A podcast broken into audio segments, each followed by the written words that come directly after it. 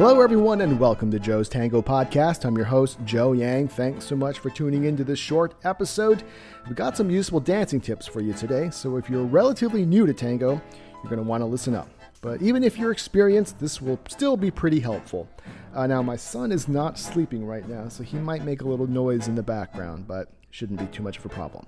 Anyway, while social dancing, we often feel as though we need to be on the move. We sometimes want to be quick, and since much of tango music is pretty rhythmic, it makes sense that we would want to catch every beat. In my latest blog post, one of the topics I touched upon dealt with dancing slowly. Now, we may find ourselves forced to do so when a milonga gets crowded, but slowing down our tango isn't something we should do because we have to. Here are three reasons why choosing to dance slowly should be an important part of our overall tango vocabulary. This might be more relevant to leaders, but I'm sure a lot of this would apply to followers as well. Reason number one you can slow down and still be musical. As I said before, most of us have a tendency to feel as though we need to hit every beat of the song while dancing.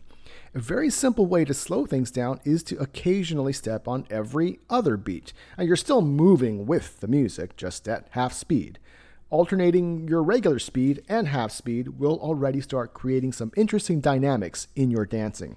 And once you get good at that, you can try stepping once every three beats, or four beats, or maybe even more. Now you're making things pretty interesting, right? Again, this is a very simple strategy, but adds a lot of fun energy to your dancing without throwing in a lot of fancy steps. Reason number two, and this is more technical, by slowing down, you become much more careful with your balance and start paying closer attention to self control. And the more often you slow down, the better you become at doing all of that. And being more mindful of those elements benefits you, regardless of how slow or fast you're moving, right? And if you get good with, say, pivoting movements like ochos, you can have a lot of fun with slow ganchos, slow sacadas, and slow leg wraps. Now, discover how fun those figures are when you're not rushing through them.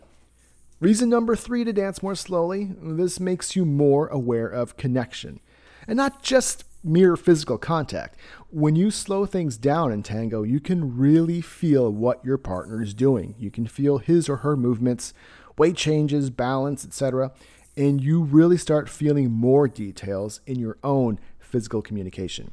And if you improve your connection while dancing slowly, you know, being more sensitive to the nuances of, of physical communication, again, that will make you a better tango dancer at any speed.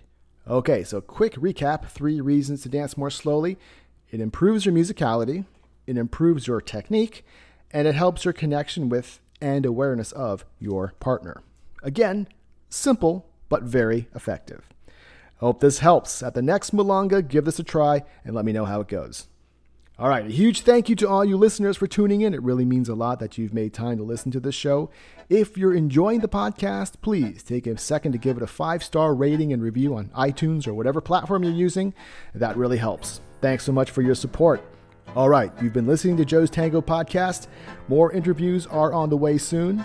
I'm Joe Yang, and I'll talk to you again next time.